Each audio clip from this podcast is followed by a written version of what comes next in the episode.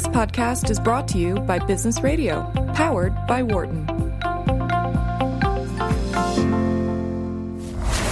And now, from the campus of the University of Pennsylvania Wharton School, this is the Business of Healthcare.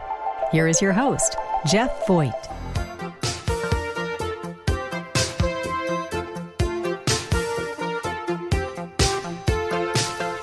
Welcome to the Business of Healthcare on Sirius XM 132. We're live every Tuesday at noon Eastern Time. I'm Jeff Voigt, Principal of Medical Device Consultants of Ridgewood, a firm dedicated to evaluating the clinical and cost effectiveness of medical technologies.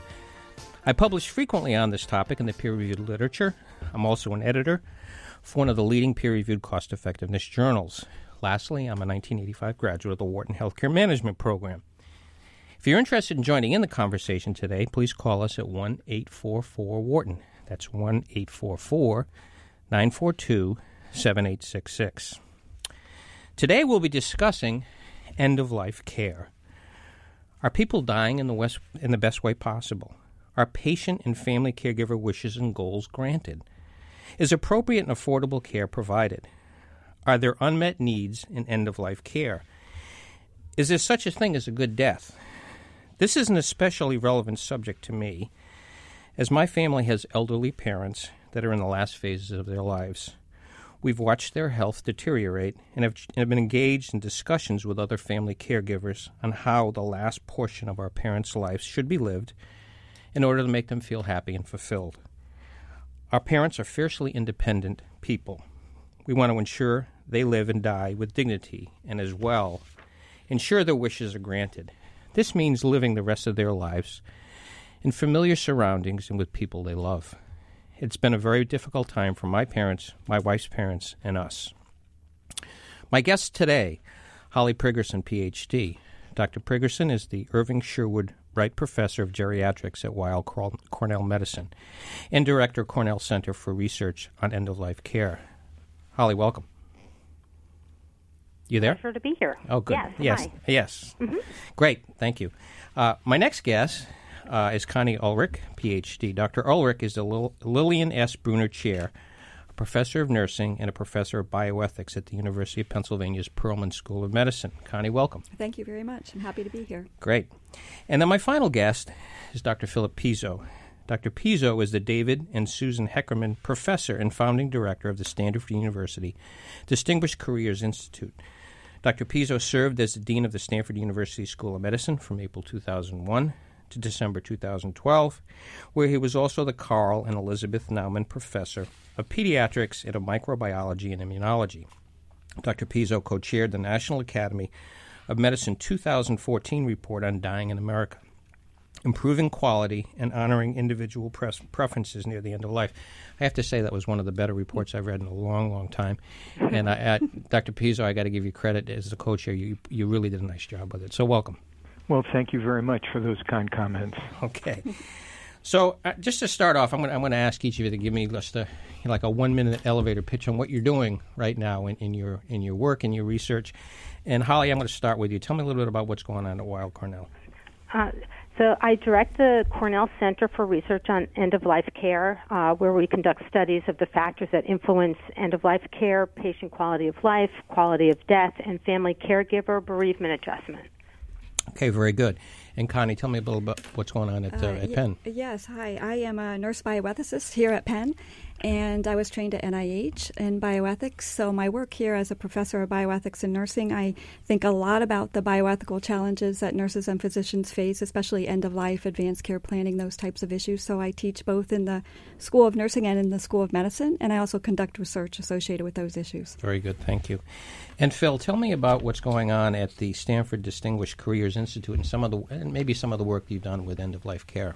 Sure. Thank you very much. Well, of course, uh, I would say, unlike my two distinguished colleagues, I'm not really an expert in end of life care. I've had the opportunity to be part of it through my work as a pediatric oncologist um, over many uh, years. And of course, as you mentioned, uh, Jeff, working with the National Academy on its report and continuing efforts to this date.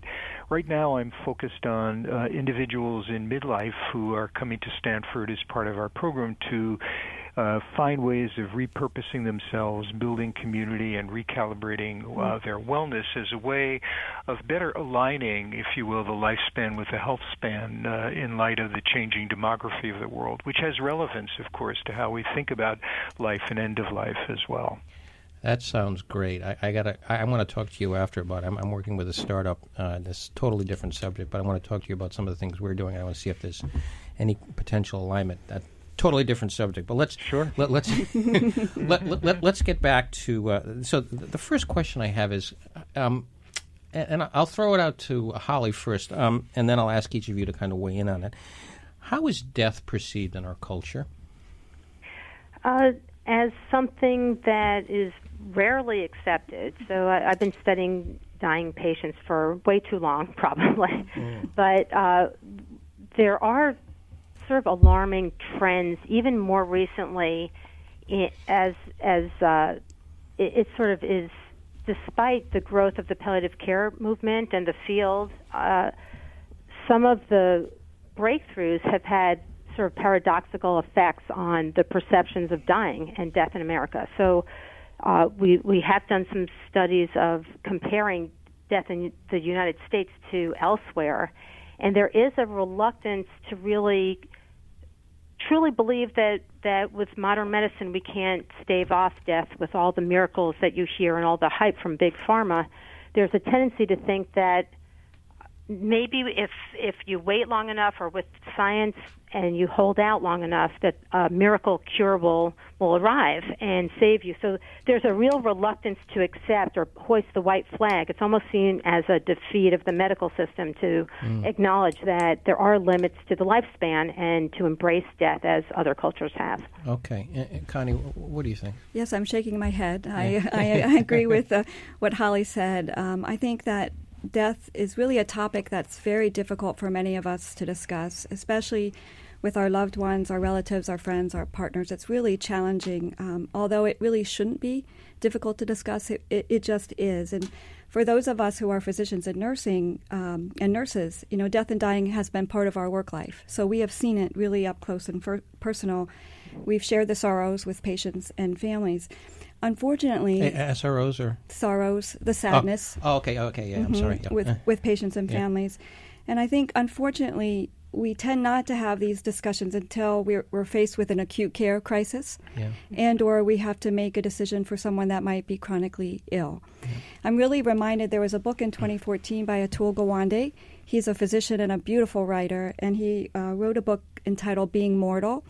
And basically, in that book, he said that we have just become so medicalized that we we can live longer and better, which we can, but we fail to have discussions on end of life. Mm-hmm. Maybe we've done too much. You know, the extraordinary has now become the ordinary in a sense. And we are just alarmingly unprepared for it. And I think he's absolutely right. We're just not mm-hmm. prepared mm-hmm. to have these kinds of discussions. Okay. And Phil, uh, I love your perspective. Well, thank you very much, and and thanks to Holly and Connie for those very important comments. Uh, you know, I agree with uh, what has been stated already. You know, here actually on the West Coast in Silicon Valley, it's probably uh, among the most flagrant examples where there are people literally thinking about how to kind of live forever, which I think is really, um, to be honest, a, a nonsensical approach to the human condition. Um, there's a lot of dissonance um, in this area. Uh, I'm really glad that Connie referenced Atul Gawande's um, book because I do uh, take note of the fact that when that book came out, it became a bestseller. Mm-hmm. Uh, many people were reading it and gave evidence to the fact that uh, there are many individuals in our community and globally who are thinking about the reality of death as a part of life. Um, but I think that there is also a lot of duplicity in how we approach it. You know, for example, if you uh, ask physicians about end of life care, and I bet nurses and other health professionals would have the same reaction. They are very clear about how they want their end of life to mm-hmm. occur, and it's not in a hospital, and it's not with life support systems. Um, and yet, um, they also perpetuate these very practices in the patients they care for. So there's lots of um, room for continued growth here. The Conversations Project, the need to speak about this um, through the life journey is just such an important uh, part of what we are uh, having to do, and I'm sure will be a pretty important part of our discussion this morning. Yeah, and, and I agree. Yeah. Um, uh, to follow up on, on Phil's comment, we actually did a study comparing how physicians die. This- to this is Holly, right? Lawyers. Yes? Yes, Yeah, okay, Holly. okay, yeah. Uh, we, we published that in JAMA in 2016, a study that compared whether uh, lawyers, physicians, all, all professions, teachers, we compared every occupation and how it, on the intensity of care that they received in the last six months of their life. And physicians notably had significantly less intensive care at the end of life compared to other, other occupations. and so, so what does So- that say to you? that they know what uh, lay people often don't know that uh, more is often less, and that there comes a time when med- medicine, the best thing medicine can do is say maybe you should spend quality time with your with your family and not be in pain instead of trying to uh, do whatever we can to make you eke out a, a few more days. Okay, uh, Phil, I'm gonna I'm gonna touch on a comment you made a couple of years ago in the Annals of Internal Medicine, and, and the comment you made, uh, which I found very very interesting, is that you said, as a nation, we do a disappointingly poor job of delivering seamless, compassionate care that honors the individual preferences of those nearing the end of their life. Um, you know, it's it's quite an indictment on the healthcare system, and, and I I guess my question to you is, do you still believe that that that's true? I mean, have we have we made good have we made strides, or is it still something that Yeah. we, we, we, we're having a tough time getting our hands around? Well, you know, I think it's very much in the public forum of debate, you know, in terms of our healthcare system, which I think is still indictable. Uh, unfortunately, uh, when you look at American healthcare, uh, which is, as we all know, the most costly system in the world, and it's not really a system of care. Um, it's very fragmented, more specialists than primary care physicians, and a greater need for other providers, particularly nurses, social workers, and others who are really focusing on the holistic approach to, um, if you will, life care. Um, and this is not the way our healthcare system, based still on its fee for service model, has really evolved and, and developed. And so I think that um, many people, not just when they're facing end of life care, but also when they're facing the care of a chronic illness, um, find themselves really between specialists without any real coordination. And I think that's one of the really tragic parts of what takes place. And then it becomes further actualized when you get toward the later stages of life when you know even access to care who you call when you have a need um, becomes not well defined which is what leads to many people calling for emergency services and really stepping back in terms of the quality of the care that they receive. Okay, so if we look at kind of the general gestalt of where where, where people unfortunately are dying, what what what types of care is being delivered, and in what settings are they are they uh, commonly um, um, dying in?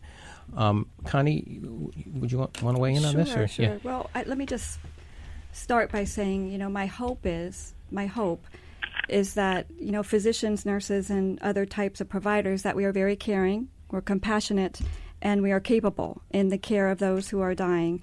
But I think that's variable. Um, you know, that depends on the institutional setting. It depends on the geographical location in which you live. It certainly might depend on the type of provider uh, that you're seeing, and I think, as Philip said, the transitions that might occur amongst those many different types of setting. As I said to you, my mother-in-law recently passed away. She had lived independently in her home, but she had to be transitioned to a nursing home um, for her care, and then transitioned to a hospital. So. I think generally those who are dying, uh, it can be within a hospital, acute care setting. It can be within a long t- care institution. It can be an inpatient hospice, an outpatient hospice, and or the home. So it really is variable. Holly, um, I, I know you looked at this probably fairly carefully. Um, w- w- what are you finding? Well, w- one of the things that we're finding is I, there have been increases that have stabilized in, in, for example, the deaths in the ICU. So there's about a third of patients uh, die spend uh, the, their last 30 days of life in the ICU. And we've done studies within the ICU and asking nurses, asking the, the family members who have survived them, and critical care doctors about what that death looked like. And it's not pretty. Uh, for example, we have we ask nurses to what extent would you say the patient that you cared cared for in that last week of life in the ICU was in a state worse than death, and we and the answer is about eighty percent. Yes. Asked them, uh, would if if you were the patient, would you have wanted to die sooner? Eighty percent said yes.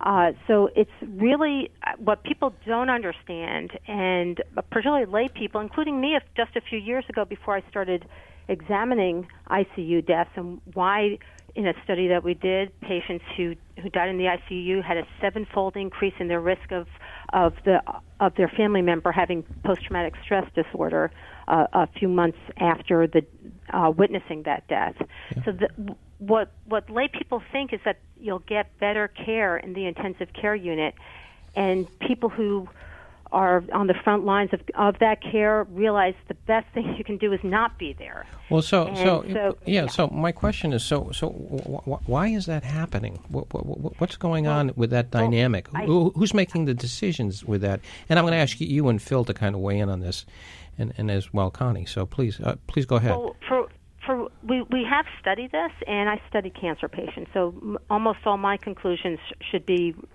generalized only to cancer patients, uh, in that with the despite the growth of palliative care services, which the uptake has been tremendous, and hospice services about uh, uh, 45% of p- people do die getting some hospice care. Mm-hmm. But despite that, uh, especially in the cancer realm, the increase in patients getting more and more aggressive care. So, for example, in our coping with cancer studies, we found that over 80% of patients within three months of dying were still getting chemotherapy, what they call palliative chemotherapy.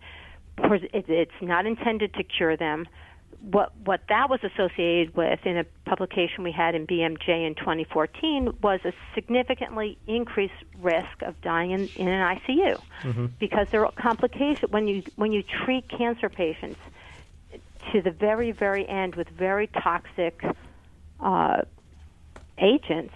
There's there are complications, adverse events, side effects, and it's not it's not the, there was in our studies in cancer patients who got palliative chemotherapy, there was no survival advantage. So it wasn't as if it, it helped uh, eke out a longer life for the patients that we studied, but it was associated with a hugely significant uh, risk for ICU deaths and for complications and worse quality of life and quality of death. So right. the trend seems to be the more things are offered, the more it, you know, if you build it, people will come. If you make this drug for dying patients, they will use it. Mm-hmm. And the consequence has been increasingly aggressive, toxic end of life care, which results in more intensive care at the end of life. So, Phil, I want you to weigh in on this, please. Yeah, yeah. Uh, well, I think Holly's um, comments and, in fact, her work speak really well to this issue. You know, I come at it actually from the point of view of um, two things. One of them is having been an oncologist for my career, um, in this case, pediatric oncologist. And, you know, having witnessed from the early days of cancer treatment, you know, all the mortalities that occurred, um, which have really been significantly improved over the decades because of treatments that have now made childhood cancer almost curable as compared to where it was when I first got started. But along the way, um, you know, it became imperative um, for us to speak with, in our case, parents about the prospect of death from the beginning of the intervention of treatment, which I think is really an important um, point. Can I can I can I just I'm sorry, cut you off. I, so when you say beginning of treatment, that that is yeah. even before you think they're going to die. Yes, absolutely. So as you oh. know, when you're mm. sitting down and talking with a person, whether it's an adult or child, I think it's important to introduce um, the prospect that the treatment may not work, um, and that there may come a time when one needs to think about what are the, if you will, the individual preferences for how the end of life will be thought about and approached. Because if you don't do that, you wind up with very much the kind of slippery slope that has already been described, in which a couple of things happen. One is physicians may feel that they're taking hope away um, from their patient by not offering more therapy. Um, this is a common feature in oncology, and as Holly has described already, is not supported by the data. Yep. Um, it doesn't help people um, to do that. I think a big feature of this, which I want to introduce for more discussion as we proceed, is that having these discussions, physicians, nurses, others, with patients, adults, and children, takes time. And our healthcare system conspires against time. It doesn't allow us to sit down and really engage in these really important dialogues because they intrude upon um, the need to move on to the next thing. And they also fly in the face of the kind of if you do services, provide more treatment, offer more services, even to the intensive care mm-hmm. system, the healthcare system is actually profiting from that, making money because of the way the healthcare payment systems are aligned as compared to what happens if you decrease the amount of support, you know, or simply talk with people about what they'd like to receive versus not. So you're not just backing into it; you're being thoughtful yeah. and um, respectful and treating people with dignity. Th- th- that is a uh, an important concept about taking time. I want to do I do want to talk about that probably in uh, you know the next 20 25 minutes, sure. and it's I think it's one of the more important concepts that uh, I think uh, providers need to mm-hmm. take into account. Uh, yeah, if if I, I, could just I just one quick one quick reset, and then we'll get back into this. so I'm Jeff Voigt, and you're listening to the Business of Healthcare on Sirius XM 132. We're talking today about end of life care, and my guests today are Holly Prigerson from Cornell, Connie Ulrich from Penn, and Dr. Philip Pizzo uh, from Stanford University. So um, I cut you guys off, and I'm sorry, Connie. You had something to say, and let's let's. Thank let me, you. No. I just wanted to make a comment back to um, Holly's study and Holly's work about nurses at end of life and uh, the stress associated with end of life and I think we forget sometimes that this stress affects clinicians as well. When we're not making decisions at end of life, the physician is not making a decision, the nurse might not be communicating to the patient and family. It creates tremendous stress and burden. We call that moral distress yeah. for nurses and physicians, and therefore that distress can lead to a loss of really qualified people. Mm-hmm. And so we lose these people, which we absolutely need within the healthcare system, and it's very damaging. Got it. Okay, so I want, I want to back up a, uh, just a couple of, I want to define a couple of terms here so we're, we're the audience is clear. Uh, so, first of all, what is palliative care? Um, Phil. Sure. Well, palliative care is actually an emerging specialty which began a couple of decades ago, which provides um, care by various providers, physicians, nurses, social workers, others, um, to individuals who are not imminently facing death, but who need supportive care during the course of a chronic illness, which could take them all the way up through um, the actual end of life. Um, there's a lot of confusion in our community about palliative care versus hospice care, mm-hmm. and there's a lot of reaction to hospice care for reasons that we've been talking about already, because of the concerns that that basically limits your ability to get other treatments. Palliative care does not, um, or that it basically describes you as someone who's imminently dying. And that what that means in actuality is that the utilization of hospice care in this country is remarkably low. Mm. In fact, the average amount of time that individuals spend in hospice care is about eight days. And I think that speaks quite um, significantly to the perception that um, providers and um, patients have about entering into hospice care, in essence, giving up.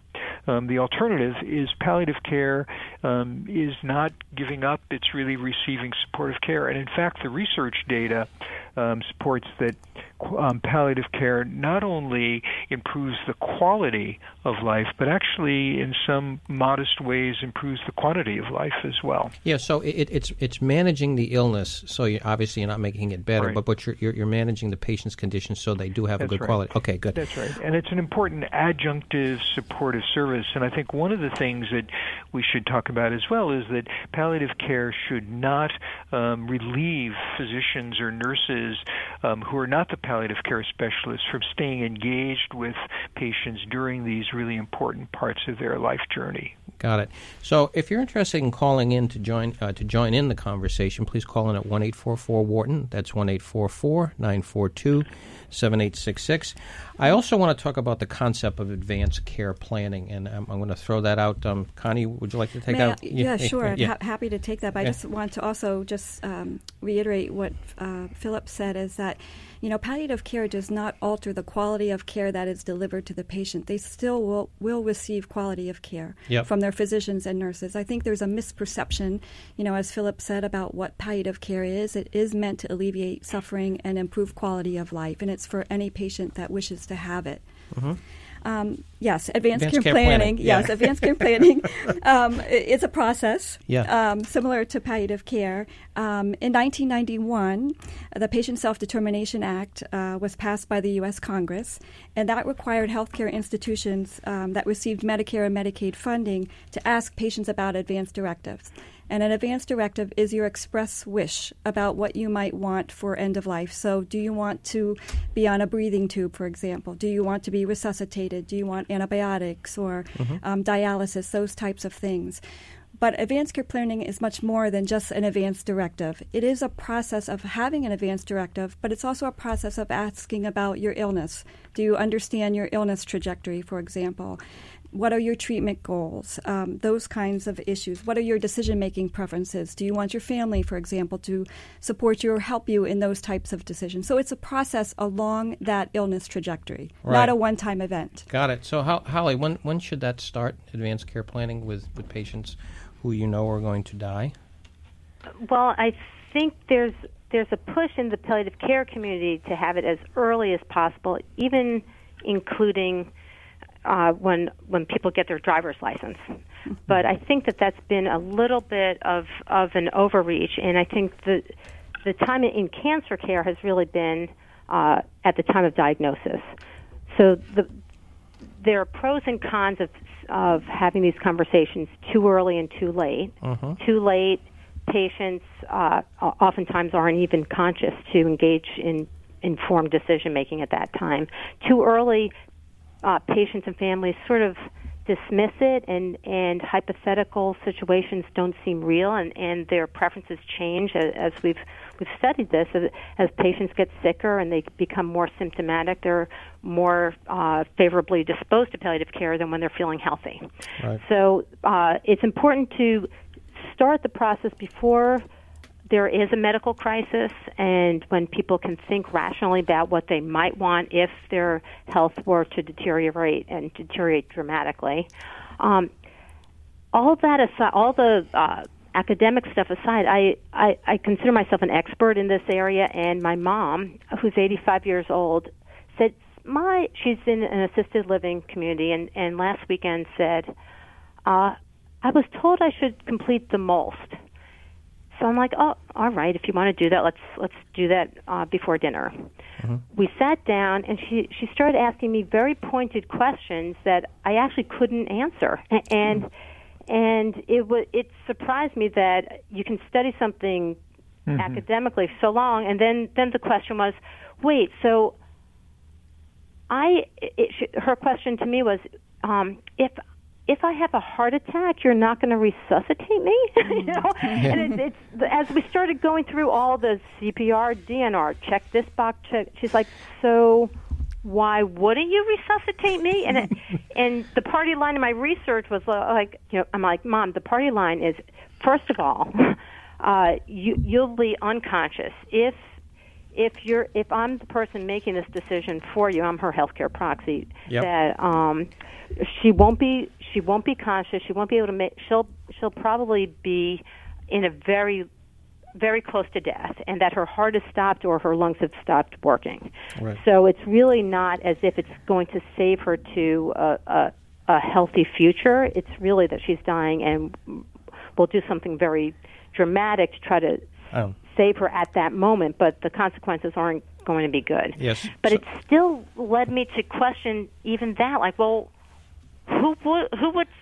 So the reluctance to sign off became a just became very real uh. when ah. you're asked, like, what are we really asking people to do? And I think that these forms that I've been advocating for for so long suddenly seemed unfair, unfair mm-hmm. to ask patients and families to, without adequate explanation or in information, why should they sign off on being resuscitated without knowing the consequences of it? So I, I ah, actually think that we have more work to do in mm-hmm. informing um, patients and family members about what we're asking them to do with advanced care planning and advanced directives. Uh, I, I do want to catch up on a little bit about this uh, end of end of life and and um, uh, care and talking with patients and. Phil, I, I, I, left you with a question before, and, and I want to talk to you a little bit about. Even though you have these conversations, sometimes patients and families don't don't understand or don't get it. I mean, what what happens in those uh, in those dynamics? What what do you do? Sure. Well, I want to, as I answer that question, just harken back a little bit uh, as a prelude to a point that Holly made, uh, which is when do you begin introducing uh, these comments and questions? And, you know, in our NAM report, National Academy report, we actually did say that it's important to have them through the life journey, not because we think that uh, individuals, we as uh, individuals, will uh, have serious discussions about the end of our life when we're in our 20s or 30s or 40s although clearly death can occur during those periods of time, but because they begin to familiarize us with some of the important issues and questions and thoughts that we need to put into this. I think that to answer your question, Jeff, more directly, um, I, I, see this as a physician who spent lots of time um, having these kinds of discussions with parents and with adults and with children, in fact, that it has to be highly individualized, that it's you can't approach this in a formulaic way. One has to provide the time, sit down, understand the social dynamics of the family and the patient, if you will, understand um, where they're coming from, their psychological um, state in terms of how they're thinking about this, and to listen carefully and then respond thoughtfully um, and compassionately to the issues and concerns that they're expressing. Uh-huh. Without the listening part, without taking the time to do it, um, and then responding to all the concerns, uh, just as you know Holly described in the case of her mom, um, you won't be able to really address these issues. There's no form that you could fill out or um, a set of questions you can answer that obviate the need for a thoughtful conversation, which ultimately needs to be embracing beyond the individual, and in my case, the parents, to include other family members to help support um, those facing these really important issues. Got it. So we do have a call from Karen in the Bahamas, and I'm hoping we can take that. Karen, are you there? Yes, I am. Thank yeah. you. Yes. Thank you all for participating in this critical conversation. So, in my experience, both with elderly parents and with friends' parents and going through end of life decisions, I find that it's often the providers themselves who who uh, who feel they don't need to read Atul Gawande's book. You know, we live this every day. We know this. And when I've pushed even a very close relative to read it, it's been mind opening. So my question to to the panel is: What is being done in the curricula of medical schools to educate future providers and nursing schools, future providers, as to, as to this discussion and really open up the minds early on to yeah. what's going on in this field. So I do have a nephew who just completed medical school and doesn't feel he's been exposed to this at all. Interesting. So I'm going to ask Connie first from a nursing standpoint, and then, sure. and then I'll, I'll, ask Connie. I'll ask uh, Holly and uh, Phil to weigh in, please. Well, thank you, Karen, yeah. for your question. It's really a terrific question and one that I've been thinking a lot about. Um, I, as I said, I am a nurse bioethicist, so I teach a bioethics course um, in the School of Nursing and also in the School of Medicine. Um, and I'm very fortunate to teach in the School of Medicine because I think sometimes having a nurse uh, discuss issues with them, they can see it from a different perspective, and I can also learn from them, you know, where their issues and concerns are. But you're absolutely right. We have to do so much more work to try to have broader conversations. I think having the conversation in the classroom is one way to provide a safe environment to bring up issues that might be conflictual or might be uh, cause an impasse with families at end of life, and then they w- are able to go into the clinical arena to have that discussion. In some of the research that I have done, it's really interesting. I have found that about 23% of nurses have no ethics education at all, which is really troubling because we found that by having no ethics education, they felt very powerless. They felt that they could not take moral action and they felt as though the ethical issues were very extreme. So we have a lot of work to do. Um, I'm very fortunate to be at Penn where ethics education is a priority, but that's not the case at every other institution across the country. Yeah. H- Holly? Yeah. Um, well, we, we studied different aspects of, of communication, and one, uh, again, among cancer patients and oncologists. And we published something uh, last year where we could we we had patients before and after a restaging scan. So cancer patients are scanned all the time to see if the tumors are growing. And what we found was just having an oncologist in the room increased the patient and the family member's understanding of their prognosis uh, threefold. And then we compared it to fellows, oncology fellows, and to nurses and to palliative care docs. And people this was a very unpopular finding but the hmm. fellows were the worst the fellows actually the pre-post understanding of patients went down when they had met with a fellow so clearly there's not enough uh, education about how to communicate well with patients so that they can understand their prognosis better. And we're actually taking steps to improve medical communication because we have a, a, a new project where we when we listened to the audio tapes of these scan discussions, we found so much uh, medical gibberish was communicated about size of tumors and discounting of information and medicalese that even though several of us had PhDs or were physicians, we had trouble understanding what, what the oncologist was really trying to communicate anyway. So, mm-hmm. what we're trying to do is say, you know, even with informed consent, I know that there's a yes. move to have uh, language, uh, uh, an eighth grade reading level, and use shorter sentences, and try to have physicians communicate in a way that patients and family members can understand better. But we don't think it's about what we've shown is it's really, really less about uh, l- literacy and language, and more about communicating in, in ways that patients can understand what, what physicians are saying. So, it, what, what, so one, one very quick and dirty phrase that oncologists have found acceptable to use that has totally sh- changed the perspective of, of the patients has been months, not years. That you, we think, based on uh, patients in your situation, our, our best guess is you will likely have months, not years left to live. Mm. And that changes the whole dynamic because then mm-hmm. it's not about trying the, the latest immunotherapy uh, for someone who's failed on, on one line of, of an immunotherapy. Mm. So I, I think that there can be, there's a lot of room for improvement and a need for improvement in communicating not just more simply and with uh, shorter phrases and simpler words, but more taking uh, as I, I consider myself sort of a, a patient advocate, from a patient's perspective, I think physicians need to learn how to communicate in ways that if they were the patient, they would understand. So, Phil, yeah, I'll ask you to weigh in. Sure, absolutely. Well, thanks for those comments and, and for the question as well. I, I think that this is a much broader issue than just end of life discussions. Physician communications, in particular, are largely lacking and need tremendous amount of um, advanced support, if you will. In fact, in in the uh, report that we did for the National Academy, uh, the importance of better education for all healthcare providers about how to engage in meaningful content-related conversations is an imperative. And your mm-hmm. caller is absolutely correct. This is not sufficiently exercised during the curriculum during medical um, school or in nursing school, as we've heard.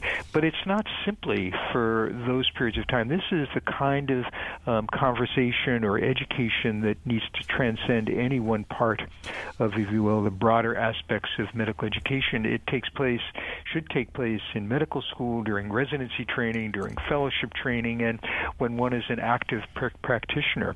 Um, using an oncologist, by the way, Holly, as the standard, I don't think you're doing this, this is what you study, is not to me the high bar. Uh, because oncologists um, ha- are not, and I'm one of them, um, doing this kind of job that they should be doing that would put them at the top of the ladder in terms of excellence in this.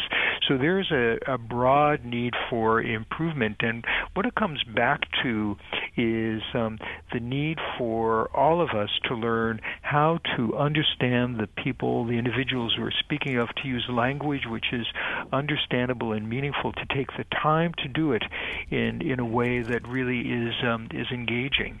And I think uh, the way that we um, recommended doing this was number one by, of course, mandating that there be changes in the education system and that there be um, criteria for defining how well that is going, and for also building in criteria to make sure that these kinds of conversations are happening um, during the uh, medical interactive processes through certifying exams, accreditation.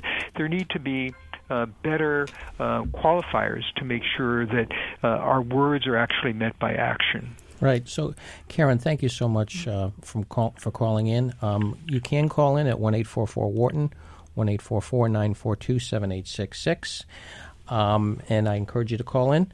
Uh, I, I want to. we have a whole bunch of stuff we need. We can go through today, but I want. I want to get to the. Um, I want to get to the the bereaved family members, and talk a little bit about. Um, from their perspective and what your you know what, what, your understanding and findings are as it relates to uh, some of the concerns that they may have in this process. Um, I know Holly, you you found um, uh, in one of your studies you found a compelling need to address the peri-traumatic stress and grief of caregivers.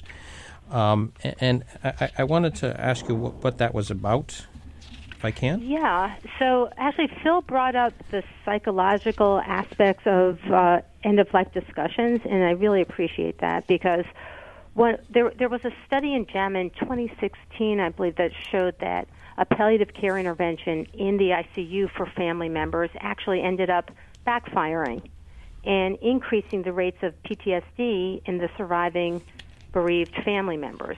So what we started examining that and what, one one situation that's common that, that that we're studying is advanced cancer patients in the ICU and their family members are struggling with tremendous. We just looked at our data that tremendously high rates of peri-traumatic stress. It's not post-traumatic stress because it's not after the the event. They're they're in the middle of it, and mm-hmm. they don't. These family members don't really understand if their their loved one's dying. They don't understand what's going on, and they're not adequately. They they realize that staff are there asking for the signing of a DNR order. They don't understand what what's really happening. So we've we've developed an intervention to help address this. Uh, for, first off, this notion of I don't want to sound too psychobabbly, but it's called experiential avoidance and one of the main psychological barriers that we've studied and found uh, for family members and patients at the end of life that impairs the ability to engage in advanced care planning is is is avoidance and mm-hmm. denial and psychological a lot of what happens at the end of life is really driven by a lot of psycho psychological and psychosocial processes and a leading one is denial huh. so no one wants to you know, the elephant in the room is that the patient's dying and no one wants to say it.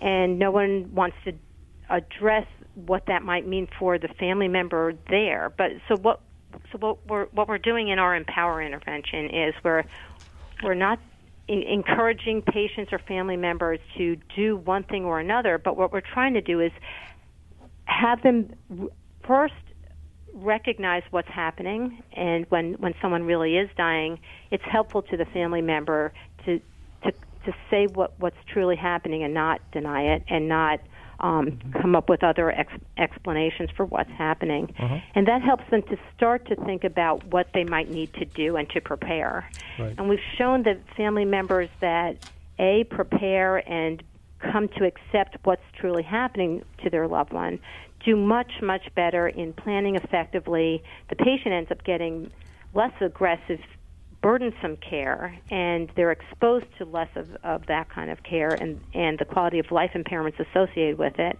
And both both factors help with the bereavement adjustment of the surviving family member. So mm-hmm. uh, th- there are a lot of things going on. There are a lot of family dynamics. There's family conflicts. One, mm-hmm. some people may want one one type of care. Some there, there's a lot there's a lot going on. Yeah. but so one of the things that we found is is talking about it and addressing it directly is, is probably the best way for, for the family member. Uh, I, I want to touch on a couple of other issues that I think bereaved family members m- may um, incur as they're going through this process. One of them that has been found is they feel there's a lack of emotional support from uh, only not only the caregivers. Um, they uh, they don't have any kind. They're not understanding what the medical decisions are, and and um, and in some respects they feel like their dying family members not being treated with respect. I, I want to touch on those three things. Phil, um, have have you f- found a- any of that in? in Absolutely, and um, I, I think two things I would say. One, and Holly mentioned it toward the end, there is not infrequently a lot of conflict within families in terms of preferences that different members of the family might wish to see for the patient, and that is something that one has to address both as it's happening and then, as I'll come to in a second, really think about afterwards. And the second part of that is there are unfortunate assumptions that sometimes occur uh, that um, some members of, if you will, the family are whom you talk to and others not. And I had this experience um, years ago as a, a care provider, a pediatric care provider, where I made an error that I think many physicians do, which is to say to, in this case, a child, a sibling of the person who, the patient who died, you know, you need to be strong for your parents. And I think the devastating impact of those kinds of statements is they fail to acknowledge that everybody, whether you're a parent or a sister or a sibling or uh, feels this deeply, and that one needs to think completely about approaching everyone comprehensively and thoughtfully. Got the it. second part is that we found o- over many years of experience that it's very helpful to bring or offer to bring families back for a discussion after um, mm-hmm. the death has occurred within a month, within 6 mm. months, to, if you will, do a review and a re-engagement mm-hmm. so that some of the lingering questions that never got Absolutely. answered um, can be idea. approached and resolved. yeah, Good idea. Connie. Um, Yeah, no, and- I- and any thoughts on? Yeah, on, no, on I the- think everything that has been said is absolutely true. I, I do think we need to think about, you know, how are we treating that family? You know, Mm-hmm. are we supporting them? Are we providing resources? Are we um, accurately monitoring their child or their loved one? You know, what are the issues that uh, they're facing that we need to address? Are we listening to them? And I think sometimes Philip's right. There is conflict at end of life. It can be within the family, but it also can be w- between the team and the family. And so I think we need to think about what resources are available to help mitigate those conflicts. And I say that from a bioethical perspective because most hospitals have ethics consultation teams, and Yeah. sometimes that might be very helpful in addressing whatever that ethical issue might be at end of life, and to help to alleviate that conflict. So, can I ask you? Um, i- is this is this necessarily part of the advanced care planning kind of protocol, or, or no? I mean, is Not getting necessarily. it isn't No. okay. Should it be? I, I'm, I'm asking all three of you. Should should this be part of advanced care planning? Is not only taking care of the patient, but taking care of their family members. Oh, absolutely. Yeah. well, no, no, no. And- But but being part of that protocol though is th- this is something that needs to be Yeah. addressed. Let, let's make. Okay. Yeah. All right. Good. Um, so we have a couple minutes left, and I'm going to ask a very odd question uh, of all three of you. and I want to get your perspectives on this. Um, is there a definition of a of a good death? Uh, and if yes, what what would that be? What what, what kind of a, a death would be um, in your mind? I mean, you guys live this. Uh, and unfortunately, uh, see it on a, a frequent basis. Um, what's the definition of a, of a, of a good death? Um, Holly? Uh, well, we we did a, as, as all my answers seem to be prefaced by we did a study of this. what what are the the fact what predicts a good quality of death? So we had family members evaluate the quality of care uh, of the patient who died, and, and the there were some some obvious. Uh, so we got the top the top 10 top ten predictors of a good quality of death, and it was unsurprising that things like avoiding hospitalizations and intensive care use and chemotherapy were uh, among the the top predictors of what was associated with a better quality of life in the last week of life. Right. But then there were some surprises, and among so we have hundreds of all these types of vi- fact patient provider relationships, all sorts of variables, and what made the top ten were feeling less worried, mm-hmm. uh, the patient feeling less worried, mm-hmm. praying and meditating. At, our baseline assessment, four months before was one of the best predictors, mm-hmm. whether a pastor visited them in the hospital or clinic.